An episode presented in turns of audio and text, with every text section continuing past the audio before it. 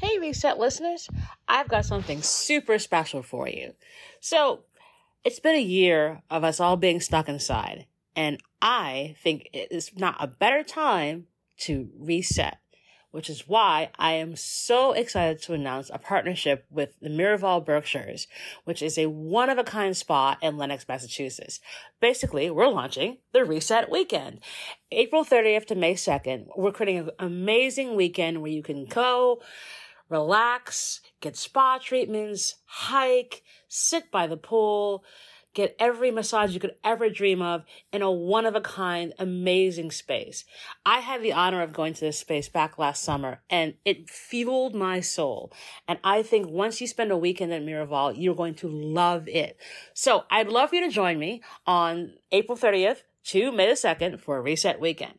Details are in the show notes and come on through and check out Miraval Berkshires. Hello, and welcome to this episode of the Reset Podcast. I'm your host, Laura Munoz, CEO of experience agency D Flash. Each episode, I bring on an amazing new business leader who's doing some game changing work. And this episode is no different. I am so excited to have Lisa Conn, who's the co-founder and COO of Icebreaker, which is an incredible um, video platform for uh, networking and speed networking that I've had that awesome pleasure of working on a, number of times, and it's been a delight. Um, it's going to be a great conversation about how we are all adapting in the midst of COVID and companies growing and finding their niche. It's going to be a great conversation. Take a listen. Hey, Lisa. Hello. How's it going? It's good. You know, it's a good, it's a good Wednesday. It's a good Wednesday. I would say it's a good Wednesday. It's a good Friday. It's a good Wednesday. That's right. Um, and we are recording now um, after we now know that we'll have a new president. Thank the Lord.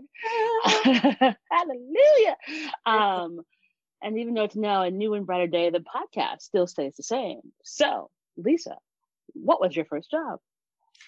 I've I had a lot of jobs as a kid, like not job jobs. I helped my parents with things. So I'll tell you my first set of responsibilities, and then I'll tell you my first paid job.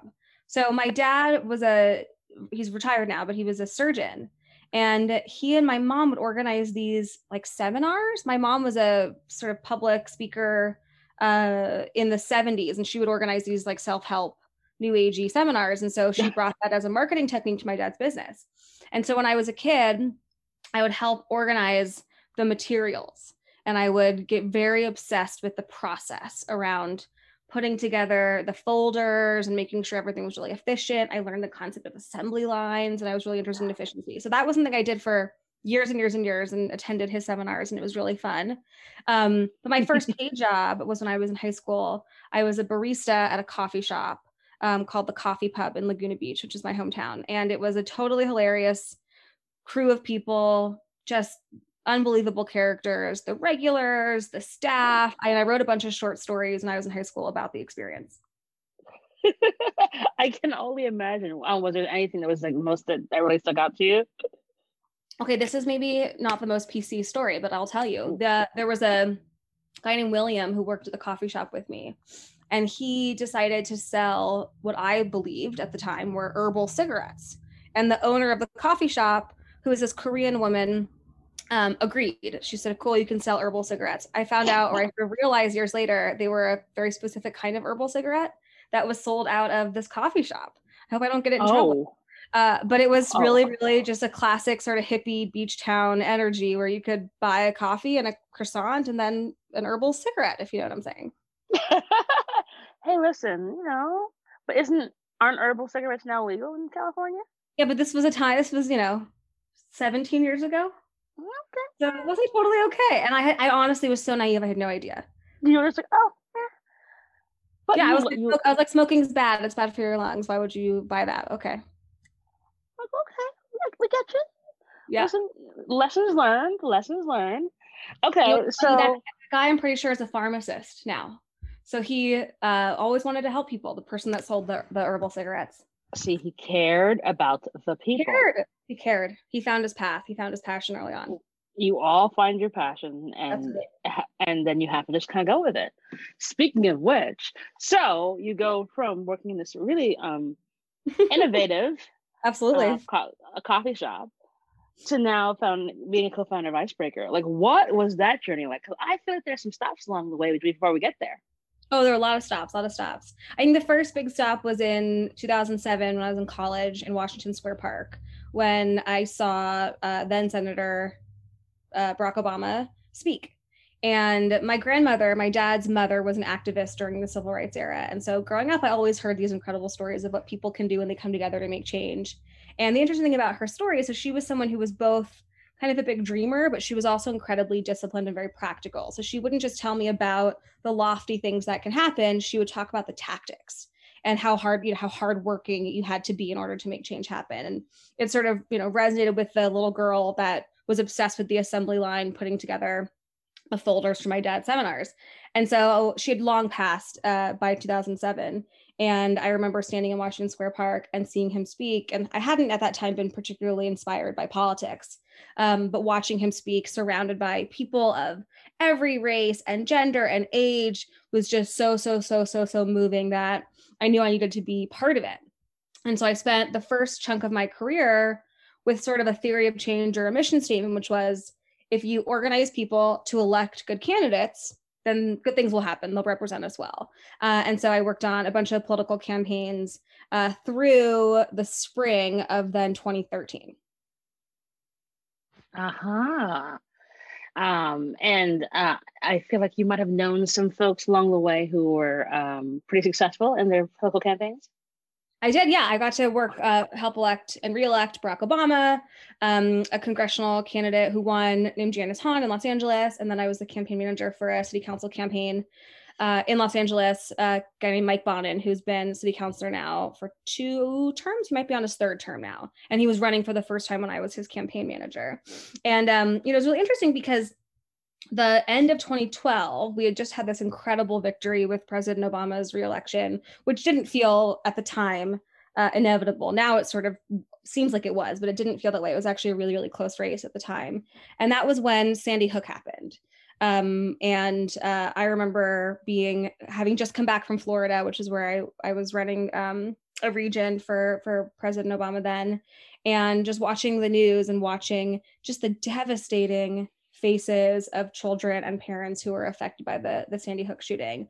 But having this mission statement that you know if we elect good people, good things will happen.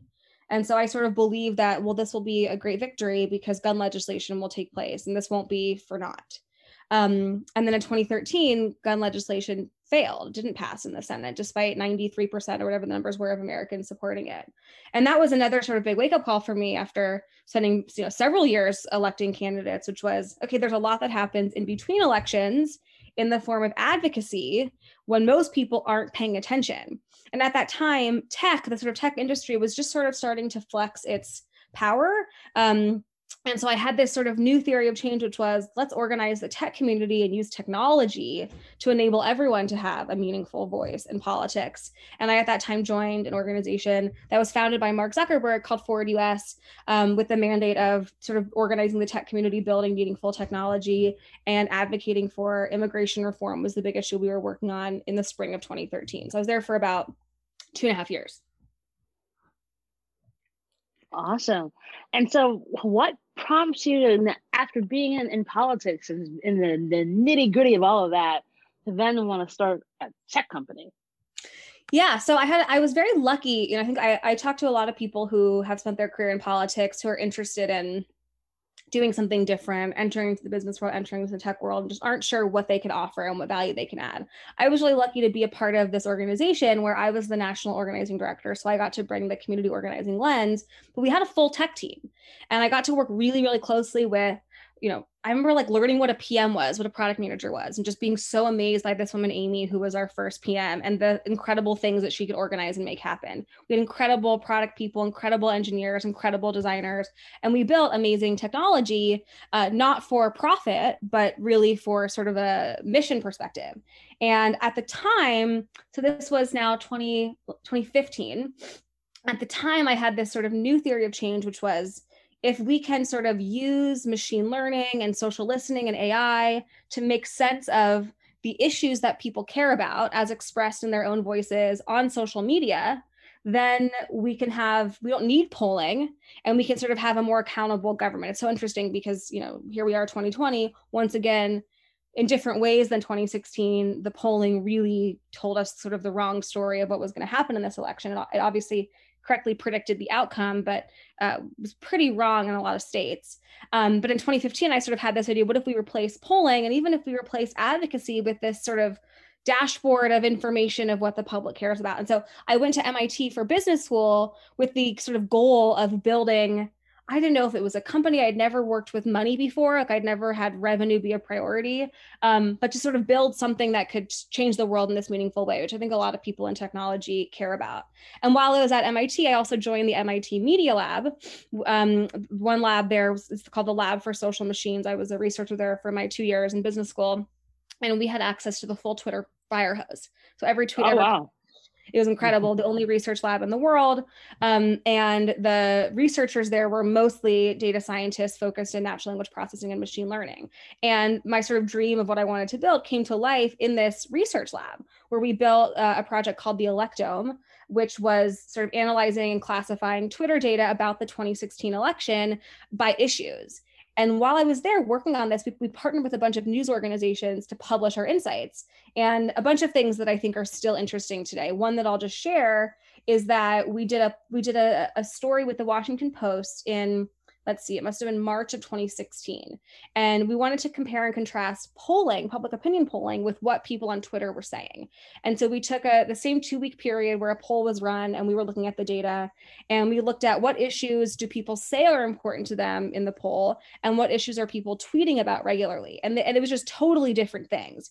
And it was interesting then because it wasn't to say polling is wrong and we should analyze Twitter or the other way around Mm-hmm. The fact that there are these sort of two different ways of listening to what people care about was really fascinating. Right. And you know, here we are, you know, years later, that this is still an issue that we need to revolutionize. But the real kind of insight from my research in 2016 and 2017 was that we had a real polarization problem. Um, mm-hmm. that uh, on Twitter in particular in the 2016 election, Trump supporters and Clinton supporters lived in completely different universes. And information was just not entering either ecosystem. Um, the leaders that they followed, even the events that each group thought was were happening in a particular day were completely different uh, based off of which political tribe you were part of. And so I became really obsessed with solving this problem. And I was hired by Facebook to lead Facebook's work on polarization uh, in 2017 um, to sort of help them understand how its current design of news, newsfeed, and groups features at the platform were contributing to or uh, helping to address extremism and polarization. And it was there that I became more interested in business um, because, uh, you know, without getting into sort of all the details of Facebook's specific circumstances, the business decisions that a you know college student made uh, 15 years prior to the 2016 presidential election, or I guess the business was really not formed for a couple years after that, uh, had a huge impact on uh, the problems that we needed to then solve um, that were really affecting affecting the globe. And I also became really obsessed with the rise of digital communities, uh, which fascinatingly on Facebook was sort of the one place where people were having healthy civil discourse across ideological difference. It was sort of the tribes that I saw on Twitter uh, were able to sort of be um, penetrated through these like niche Facebook groups, whether it was a community of people who were supporting each other to breastfeed or people with a really rare disease or people who love this certain brand of sneaker. Those were the places where there was incredible cross cutting interaction across uh, traditional lines of difference. And after two years at Facebook, working on this problem, working with lots of academics and peace builders and extremists who had left extreme communities they were a part of and could help us make sense of the psychology behind belonging I decided that that you know the existing platforms weren't quite right, and that I wanted to start my own um, mm-hmm. in partnership with my two co-founders. Uh, with sort of the principles of humanization and ethical design embedded from day one uh, in the design of the of the technology, and that's what brought us to Icebreaker. Awesome! And tell us all about Icebreaker now. Yeah, so we're a new kind of online event, and um, we're designed to give people a sense of togetherness online that we typically only feel in person. And our mission is really a world without isolation, um, where people feel really deeply connected to the people that matter to them. Uh, we started the company before COVID. We saw that you know this when you look at sort of the rise in polarization and extremism and the lack of trust in institutions and rise in loneliness and addiction, it actually all corresponds to a decline in community. And so when we launched the company, we really wanted to focus on meaningful communities and helping people have real conversations within members of, of, uh, of the communities that matter to them. We decided ourselves to be remote when we started the company, um, in part because we wanted to attract the best talent, in part because the three of us lived in different places and wanted to live in different places. And pretty early on, we started to use Icebreaker to sort of build culture and celebrate and get to know each other as human beings as a remote team. And that became really, really essential as we grew. Of course, March of this year, COVID happens, or at least COVID hits the US. It hit other places, obviously, prior to that. And suddenly everyone is a remote team. And so we were very, it was just, despite being a horrible, horrible tragedy, very sort of good timing for us because we happened to be there with a solution that has been incredibly helpful for universities, for grassroots organizations, and probably most of all for companies that are suddenly remote um, and need to build community and culture. And then in June, when there was sort of this when George Floyd happened and Black Lives Matter protests became even more prominent, a lot of companies, unfortunately for the first time, but fortunately at all, uh, decided they also wanted to start having conversations about diversity, equity, and inclusion and had no idea where to start. And we've also been able to contribute a lot um, to, to team cultures in that capacity.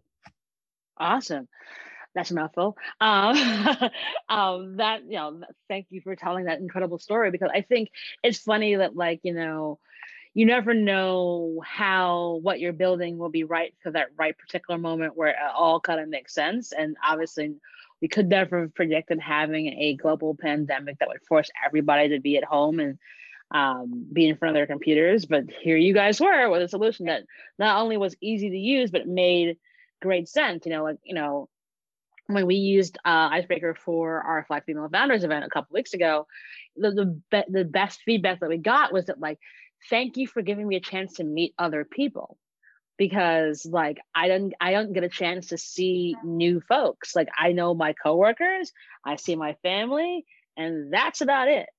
And so much, and you know that lack of community definitely leads to like people in isolation, which leads to a whole host of mental health issues. And so having a platform that enables people to get a chance to meet other folks is just so necessary. Totally. And the stories that we hear of people feeling less isolated have been really, really exciting and really, really, really inspiring. And it might even be that you work with a group of people every day who you think you know, but you've never gotten to know at a deeper level. And when you don't know each other at a deeper level, you don't really feel safe saying, Hey, I'm actually feeling really depressed. Or, Hey, my uh, partner is sick with COVID and it's going to impact how I show up today when you sort of have real intimate connections with people, whether they're people you don't know or people that you think you know but you don't really know, um, it allows you to be more vulnerable and more honest and ask for what you need and then get that support and sense of belonging that you need. Yeah, and I think that's I think one of the things that's been sort of a probably a good outgrowth of this is that the one the focus on mental health has um, expanded in, in innumerable ways. Yeah. And but then there's also like the stigma has, you know, not completely gone away, but uh, definitely a lot of those walls have been broken down where folks are much more apt to say, listen, taking mental health day today. Like this is I just cannot do it. Or today is gonna be the day, or you just sort of self let the opt yourself out where but like I'm off today. And yeah. that's it. And and I will happily watch Netflix all day long. And that's what we're gonna do here. Yeah. Um, just just to sort of like mentally and emotionally survive. Um and because like we're like oh everything's the same. You're working from like no you're working from home you, during the middle of a pandemic. That's not working from home. Right. Um there is something outside that could potentially kill you. It's like it is the monster movie. Uh and i think having having ways where folks can have that level of vulnerability and honesty um is so key right now because it, it's stressful it's scary um you, you turn on the news you hear how many tens of thousands of cases you see the staggering, heartbreaking number of people who have lost their lives. Um, and then you just realize that mix it all together and you add in you know obviously a summer of racial unrest where like you know we find we're finally grappling with like the big scary thing that's always been there right. but folks have tried to put in the corner where it's like well actually you know here's why that offends me um, right. and this isn't easy um, being a person of color in a company that's like 95% white. Like it, Uh, so it is so very necessary to have these conversations and have people feel that they can be comfortable and not, you know, get the side eye from folks. Yeah, and for that emotional burden and that emotional work to start to be shared a little bit between members of a team or members of a community. You know, we uh it's we we one of the icebreaker kind of conversation templates that we offer to folks was written by this awesome woman named Dr. Akilah Cadet, who's uh, I love that she identifies as the Olivia Pope of workplace diversity. She's just an incredible, super educated, knows her stuff. And there's one question that is in one of the conversation templates that she's designed for us, which is um, when did you first learn about the concept of race? Like, when did you learn that you are white or not white? And, you know, uh, there's a, there were a lot of people that I would participate in this conversation with who it was the first reading that question and talking to me in that conversation was the first time they'd ever thought about it. And, uh, you know, it gives me chills because it's what a privilege, what a luxury to never go through life being aware, really thinking about race or thinking about your own race. Um, and I think seeing white people in particular start to do some of the work this summer um, has been really, really important and necessary, and obviously not enough. Um, oh God, start, yes. To start to have these conversations and start to do the work in sort of like private, quiet spaces has been really cool for me to see. Like I've had a lot of friends that have started to read the literature and reach out saying, I think I had a white fragility moment. And I'm like, you probably did. Like, let's talk about it. What happened? And, you know, um, to sort of start to share the burden of thinking about these issues and bringing up these issues and having these conversations is so important and so encouraging. Yeah, because at the end of the day, it's a privilege to be able to do the reading. It's a privilege. And not to, is absolutely. Um, and I think, you know, now that we've hit this moment whereby it's funny, like we had this whole summer of this, and everyone's like, okay, I'm reading White Fragility. I'm like, I'm, I'm going to do all the anti racism stuff. And then we see the election, and you're like, oh, so y'all just double down on this. like, oh, I know. Um, so that that is, you know, I think for us, it's it is a worrisome moment yeah. Um, but I do think that it also is hopefully, and things I've been seeing are redoubling some efforts from more white folks to be like, we have to go get our own Karens. Like, I, this is, um, we have to, we have to really hammer home that this is not acceptable and that like this isn't about you losing something because some people are going to get equality. You're, there's no way you're going to be um, oppressed.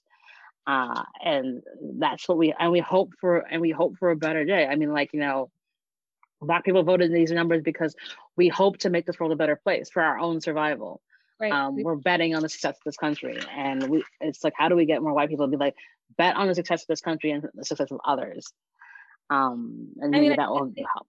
Yeah and i think i think there's sort of like another angle to it which is interesting to me around you know one of the sort of challenges in society right now is that there's been this incredible flattening of individual identity so if you're not a part of a lot of communities there's only a few ways in which you identify. And when you only have a few identities that are important to you any threat or perceived threat to any one of those identities feels like a threat to your very existence.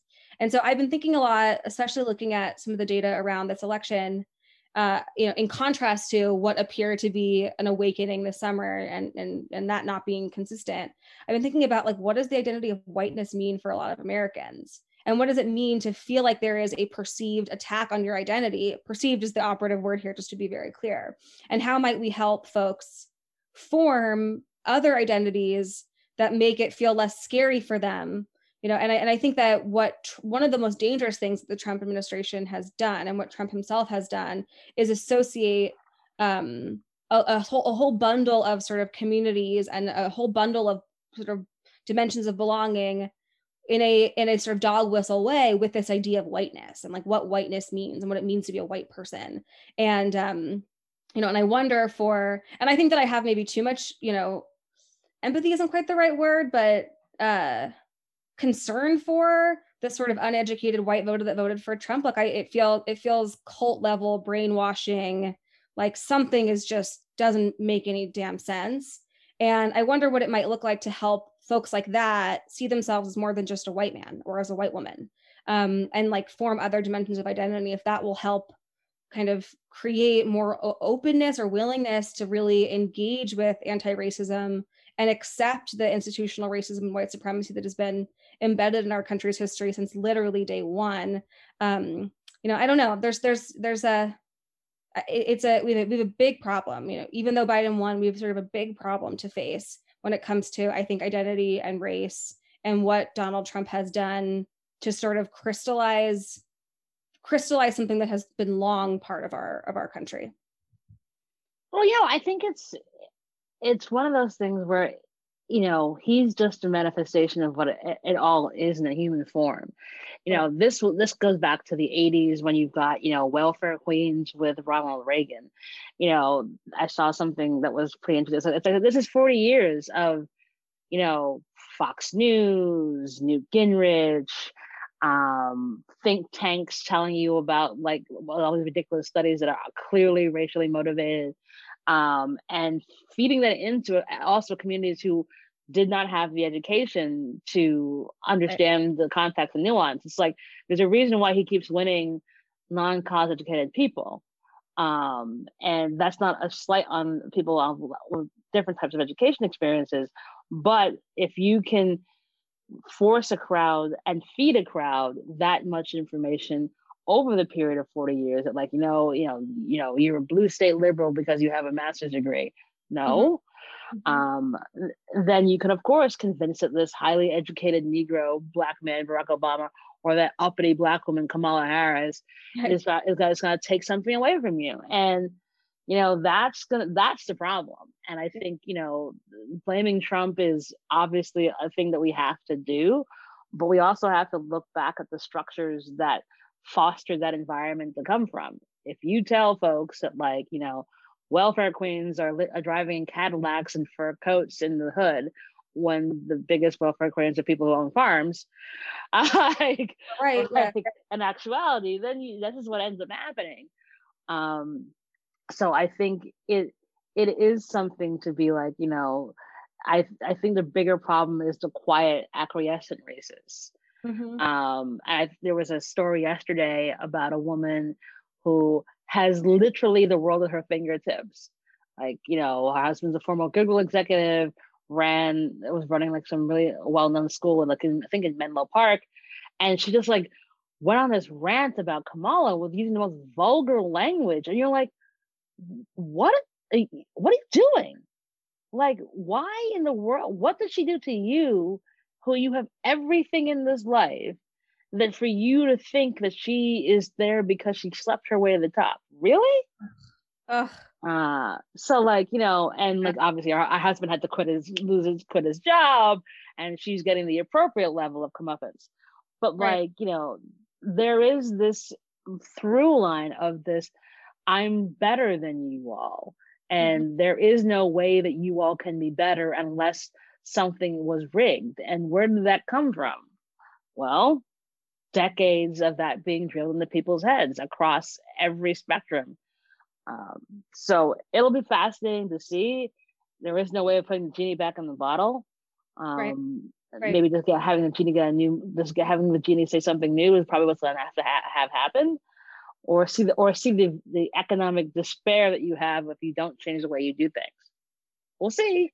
Well, see, I mean, it, it's uh, one of the things that I that I struggle with is, you know, to, to sort of there's lots of different kind of lines of division that we're talking about, and one is obviously red blue, and um, one of the things that I sort of personally struggle with is I've been a Democrat my whole life, and I when I was old enough to sort of understand my own political beliefs, I continue to be a Democrat. I worked for Democratic candidates and causes. I align deeply with the Democratic Party, um, and you know, when you think about sort of like this idea of polarization, which I've talked a lot about, I've studied a lot, comes up a lot.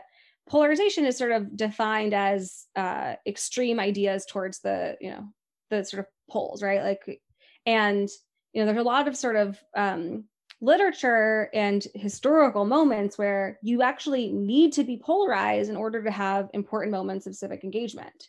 You know, if people weren't polarized during the civil rights movement, for example, there would right. not have been massive action. If we weren't polarized during the Women's March, that wouldn't have happened. If we weren't polarized today, we wouldn't have had record turnout. Um, and Joe Biden wouldn't have received more votes than any other presidential candidate in history. And so I sort of am personally struggling with how do I both maintain my own personal political ideology and hold the line of what is unacceptable beliefs, behaviors, and opinions from the other side while also having some willingness and desire and appetite and need to find, you know, quote unquote common ground or at least have empathy or compassion for a group of Americans that exist. And in order for our democracy to function, we sort of need to work with. And, you know, it's it's something that I, especially in this moment where, you know, I looked at this with Twitter data in 2016, there were different universes, but at least people agreed on the outcome of the election you know, here we are, you watch MSNBC and it's all about, you know, Biden's transition team and who his cabinet appointees might be. And then you turn on Fox News and it's all about Pompeo saying that we're going to have a peaceful transition into the Trump administration.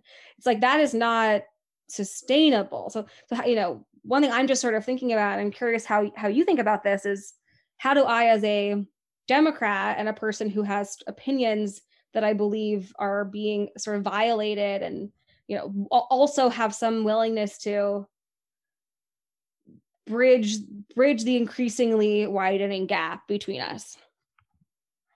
Well you know i i just think you know the gap is going to be the gap. And you know I, that might have to be the thing that has to happen where, where we have to drag you all along kicking and screaming. Um there was a great um meme i saw today about you know and this guy was like listen the reason why you know this is the, the problem is that like you were never threatened. Your way of life was never really threatened if you were like a white Trump supporter. Like no one was going to tell you that, yeah, okay, you, you okay, you're gonna lose your gun, but your life wasn't threatened. And I think that you know, as opposed to, you know, obviously people of color, where it's like, no, we had the voting record numbers because we saw where this was going. This was clearly going towards authoritarianism, and like that Handmaid's Tale was going to become a you know a documentary. Um and for the and for the other for the other side it's like it's not even a matter of having empathy for you guys. It's like i at this particular moment like you have to have truth and reconciliation. And i think the problem is that we've never had that here and i my hope with biden is that we actually get to mm-hmm. the point like um, angela merkel had a really great um, four minute um, talk earlier this week about the special relationship between the us and Germany. And she started off by talking about Germany's original sin of the Holocaust mm-hmm. and how it is a national shame and it is it is a thing that we have fought against to you know and to acknowledge, realize and make sure that it never happens again. And the special relationship here in the US is that, you know, they've helped us hold that line. The thing that's never happened here in the US is we've never had a president say, yeah, slavery, really bad, really mm-hmm. terrible. You know what we need to do? Apologize for it. Mm-hmm. You know mm-hmm. what those Confederate flags? Burn mm-hmm. them all. Like that is where we have to be honest. And I think the problem is that like these folks have been lied to for 50, 60, 70 years. And if we can begin to serve, t- serve the truth, you know, that's how you pull them along. It's like, no, listen, like your Confederate flag meant you were trying to kill somebody. So, and like, and we have to say that out loud. We can't sort of dance around it and say it was about, you know, states' rights and all this other stuff. It's like, no, this was a message of hate. And you have, because we, we're dealing with an uneducated populace because they've been forced fed a bunch of trash. Right. Um, and so if we can honestly say to people that like this is actually what happened here, doesn't mean we're going to convert every single person who's run on that side, but I do think if we can confront our previous ills, and honestly, it takes a white man to do this because Barack yeah. Obama could never say this. Um, like uh, who is of a certain age, who was in this country when there it was a completely different neck of the woods so him being in his 70s is helpful to fully say what that meant and say that Jim Crow was horrible and to say those Confederate monuments or um, like honestly reconcile with the fact that things were here um, were so terrible. Then I think we can begin to sort of begin the, begin the deprogramming, and you know, you know, shutting off the mics of some of these idiots is like cool. I still have my Michael Bloomberg Please by Fox bucket uh, because like if you keep this is what you know bad things lead to. This is how bad things happen. Um like remember we, the reason you got trump was 10 years of seeing him on tv being mean to people. Right. So you made it okay. So him being mean to people in, in the in the primaries was okay. Him being mean to people with, uh, hillary was okay him calling the people sleepy joe became okay because 10 years prior you drove it into his head of like that's how you treat people mm-hmm. so what if we had a way of um, flipping the script and like we're going to confront our most terrible ills and try and find a pathway to some goodness mm-hmm. um, and through truth and reconciliation not dog whistles not bullshit but like here's the story uh, mm-hmm. uh, for those of you that don't know so mm-hmm. I mean, that's that's really it's a, a, really encouraging vision. It's an encouraging path forward. It's interesting because Biden's been talking a lot about the word unity, and it hasn't sat right with me because it feels for, too forgiving or something. Mm-hmm. Um, Same. You know, and what and and it's interesting because then you look at you know like Megyn Kelly, who I don't know what she's doing, but she's she's sort of criticizing Democrats forever calling Trump supporters bigots and racists and xenophobes and mm-hmm. um you know but I, I think what you're describing is not exactly unity. It's it use the word deprogramming and i think that's the right framework to be thinking about. How do we replace brainwashing with correct information that isn't that may be uncomfortable for people to face but so be it. It's been uncomfortable for people to live. Um, and uh, you know I, I, don't know and I, and I and I appreciate what you're saying about Joe Biden with his age and his the body that he is in and even the resilience that he exhibits might be the only person that can get through to folks over the next four years. Yeah I, I you know look you have to remain hopeful. I mean look to, to. to be a black person in america is an act of resistance. Yeah um yeah. because you you know i think it was doc rivers who said like only black people love this country and don't and don't and the country doesn't love it back and yeah. so if we can do that and we can confront and acknowledge the bs that's happened in this country and still believe we can do something to make it better then there is there is a re- there, there is no reason that white folks who are uh, on the other side can't find their way as well. Again, we're never going to get all of them because you're right. Polarization is necessary and uh, is a kind of is a necessary thing, and you need that conflict. Um, but I do think if we can try, mm-hmm. um, look, if we can look, we can get back ten percent in four years, and then fifteen, mm-hmm. and 20 mm-hmm. and you know and also they're old and dying off it's right. like um you know the country's getting younger and younger and younger then maybe um we can we can be, begin anew but it is a it is a crapshoot um a lot, a lot it's it's it's financially beneficial for lots of certain people to keep the, to keep the rage going to keep feeding the feeding the rage so we shall see. We shall see. We shall see. Uh, so looking back on all the kind of really amazing stuff that you've done, what do you think you'd tell 21 year old Lisa? I, I have struggled with perfectionism my whole life, which has caused workaholism and anxiety. And I, it's still something that I deal with. And I think I would tell myself that you really, really, really don't have to be perfect. It's really okay to make mistakes and that it is the mistakes and the things that don't quite don't go quite as you planned that actually result in all the goodness. Um, I think that my sort of secret weapon throughout my career, which I attribute to my mother, who's a therapist, has been self awareness. Really knowing my strengths, my weaknesses, what environments I work well in, what environments just don't bring out the best in me, what people I connect with, what people just aren't totally my type. And um, you know, and I, and I wish that I understood when I was 21 that all of my 20s would just be about giving myself more data about myself.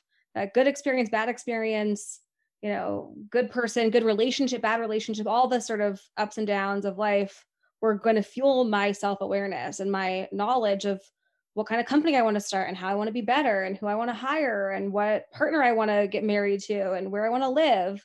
Um, and that the mistakes and the roadblocks and the bumps in the road get you there. And there is no either there is no perfection or that is perfection just sort of knowing yourself um and i wish i had a better understanding of that when i was when i was 21 because I, I was a pretty anxious uh type a person who felt like i had to do it all perfectly who, who isn't? I think some people are. I meet people and I'm like, are you, how's your stress? Like, oh, I don't, I don't feel stress. I'm like, what? Okay, cool. Good for you. Are yeah, you sure? You're an Autobot. Okay, you're not human. Oh, it's it's it's it's just like no. I think that's great. I think that the perfectionism is also a big problem that lots of women face, and you're like, um, and I think it's something where we have to like um acknowledge and be like, it is okay to be not okay, and yes. that solves a ton of problems if we just kind of come from it from that place. Totally okay, not be okay. It's all right. Like, and not everything will be solved by the time you're 30. Um, right. like I like I continue to believe it like, you know, 30 to like no, I turned 40 in February and like, you know, this past decade has changed my life more than even like from like 35 to 40 has changed my life more than and I'm the person I'm, I'm supposed to be now. Um so like and you never know what it's, it's going to take you but like i'm so much happier now than i was when i turned 30 mm. uh, even though I'm doing something I would never in a million years have imagined that I'd be doing if you had told mm. me back in in the year 2010 that I'd be doing this. Like, no way. Um, different person entirely. So like chill with that. Just sort of roll with it and you'll find and you'll find your way. Yeah, I, I feel that way too in my 30s compared to my 20s. And I we have a couple members of our team who are in their early 20s. And, you know, I'm so excited for them and all the things they're going to learn and do. And just the not knowing what your life is going to look like in your 30s or 40s is part of what makes life great. You know, like if you knew exactly what was going to happen or if it was exactly, if things just didn't change, then what a disappointment that would be. Yeah. I mean, I've, I've met a lot of, it's funny, like I've met some folks who um, I went to high school with or even like junior high school with. And like, you know, you have the two paths. You either can like grow up in suburbia, stay in suburbia, marry your high school sweetheart, have the 2.5 kids and the dog and the picket fence, and that's the life you live. Um, and that gets really boring once you hit 35, 36, 37. Or, you know, you take the wild, uncontrollable road less traveled and just see where it puts you.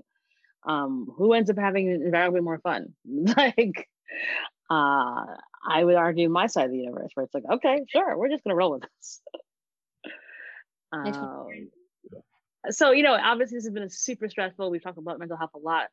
Like, what in the world have you been doing for your self care? Running a successful startup in the middle of a pandemic that people all want to use because, like, honestly, like I think I originally found out about Icebreaker through a friend of mine who um, was in an Icebreaker event um, through like a kind of VC startup accelerator program. And this was the thing they used to introduce everybody. And I was like, what? I'm like, okay, let me go digging. Um, and then that's how I found you guys. But like, clearly you guys have been busy. So what are you doing for your self care? So the first half of the pandemic, I just worked. To be totally honest, it was you know maybe we would stop. I would stop working on the weekends and try to do a little staycation somewhere safe, get an Airbnb or something. But for the first five, six months of this, I mean, 100 hour weeks, it felt like I just had to. I just had to. It felt, yeah, I'm someone who, when I feel stress or uncertainty, I have a real bias towards action. And it felt like this was the thing I could do to contribute to the world right now, and the world needed it. And at some point, of course, that just doesn't work anymore. You really have to slow down and stop. And so, since I guess August, I think, I've been really, really actively working on my self care and reducing my stress levels. So, my husband and I have started meditating. It's been doing it for about a month now. Every morning, first thing when we wake up, we meditate for 15 minutes. We use the Calm app, which I just so, so highly recommend. Um, I started doing acupuncture. Uh, I do it twice a week, which is a lot. And uh, I've been doing it now for also about a month. And every single time I go, you're not supposed to put your phone on the table and you just lie there with the needles in you. And uh, and it is so hard for me to spend 30 minutes away from my phone. And that is that but, then it ends and it's so i just feel i feel almost euphoric like euphoric and calm. I feel so much better. Um, and i recognize that being able to do acupuncture is a complete privilege um, but it's been really really really really helpful for me. And then i'm in therapy. I've been you know my mom's a therapist. My brother's a, ther- a therapist. I've been in therapy like quite literally since I was five. I had stomach pain. they looked to try to figure out what was causing it. It wasn't physical, it was just anxiety. Like I've had anxiety since I was a kid. Um, and so, you know, being in therapy, even if you don't think you even need to talk about, there is just an hour to focus on naming it, naming your stress, naming your anxiety, naming your sadness, naming your enthusiasm uh, has been really, really helpful for self care. And then, you know, the final thing is one of the nice things about the pandemic has been you don't need to do things you don't want to do. So like the social obligation to go to the birthday party and yeah, like the person you, you know, maybe don't care for their friends all that much, all of that stuff. Uh, it's been really nice to be intentional about the social interactions that I have. So whether that's going for a long walk with my husband and our dog, or you know quarantining for a week and a half so I can go see my parents who fortunately live an hour south but are older and you know require us to be really safe um, seeing close, close, close friends in a safe way, you know, having really intentional social connection um, has been really helpful. And and you know, even with all those things, and even with this uh, focus on reducing stress, I still am really stressed out, and I still deal with anxiety, and it's still hard to sleep. And you know, I think that empathetic people, and really any people, you, you feel the grief and the angst of the universe right now, and you know you just sort of have to accept that that's how it's going to be for a little while and and and forgive yourself and do your best. I think that when i when i decided to stop being stressed about being stressed that was the big revolutionary kind of decision for me to stop being anxious about being anxious to stop being sad about being sad and just be and feel. Um, that has been what this year has taught me to do yeah just be. Like that's the that is the hardest thing of all and right there with you on that. It's like it's so hard but like once you're like oh wait okay. I'm just gonna feel my feelings. There yeah. we go. Yeah. Uh, that's awesome and fantastic because i think people again like i'm all about please go to therapy everyone do it whatever that might look like to you. So that's group therapy that's a coach that's a therapist talk to someone who's not a family member or a friend Right. Uh, I think that's so key, especially right now, because it's you need a disinterested third party who's not going to have a bias towards a certain outcome, um, but only wants to look up for your your your good well being. So, I thank you so much for sharing that. Um, and last but not least, question because I could keep chatting with you for quite a while. Um, do you have a give and or an ask of the audience? This is sort of a give and sort of an ask, but um, you know the it feels like it's been a long time since Saturday when the election was called for Joe Biden, but I want to sort of encourage everyone listening to remember that moment and that joy that you felt. And then look back at all the things that you did over the last four years. Whether it was you showed up at the Women's March in 2017, or you showed up at a Black Lives Matter protest this year, or you donated $5 to a candidate, or you called an elected official to hold them accountable, or you registered to vote for the first time, or you voted for the first time, or you voted for the hundredth time, or you uh, made phone calls into a battleground state, like whatever it is that you did, you definitely did something over the last four years. And you are the reason, and the collective you, all of us are the reason that we felt that joy and that hope on Saturday. And I just want to both ask and give that reminder because we are so powerful our time, our activism, our organizing, it matters. And I hope that we feel proud of ourselves for what we were able to accomplish together and that we let that pride and that joy and that feeling of empowerment never leave and that we continue to give those $5 to that campaign and we continue to march and we need to march and protest when we need to protest and vote every single damn time. Uh, because if we don't, we lose control of building the future that we all want. So I just want to remind everyone of how powerful we all are and encourage everyone to really take note, write yourself a letter of what the things that you did over the last four years, um, because we're going to have to keep doing all of that and more. Awesome. Uh, that's a great one. Uh, and so super, super timely um, because we absolutely need to do this. Like, this is not a, a, period of like, like take all that awesome joy that we all felt inside with the pots and pans and like the random screaming and cheering um, and hold on to that. So, because not every day is going to be awesome going mm-hmm. forward. So it's so important to remember that joy and then turn that joy into more action because so much work to do for us to get to a brighter day. Uh, Lisa, it was such a delight having you on the show. We could just keep on chatting. Um, thank you so very much. Thank you for having me. Yeah, this is, you know, I feel like we talked about a lot more than I expected to talk about, but I really learned so much from you over the course of the last hour. So thank you for sharing your experience and your thoughts. Awesome. Thanks so much. And, and I encourage you all to check out Icebreaker Video. I will throw in the links in uh, the show notes so you can find and use the platform, it, which is phenomenal. Like I said, even if you want to do this among just a bunch of friends, you'll and you can set some interesting questions. You'll you'll get to ask each other really think, fun things you probably didn't even know about your friends you've known for 20 years. Um, so I encourage you all to check it out. And that is our show.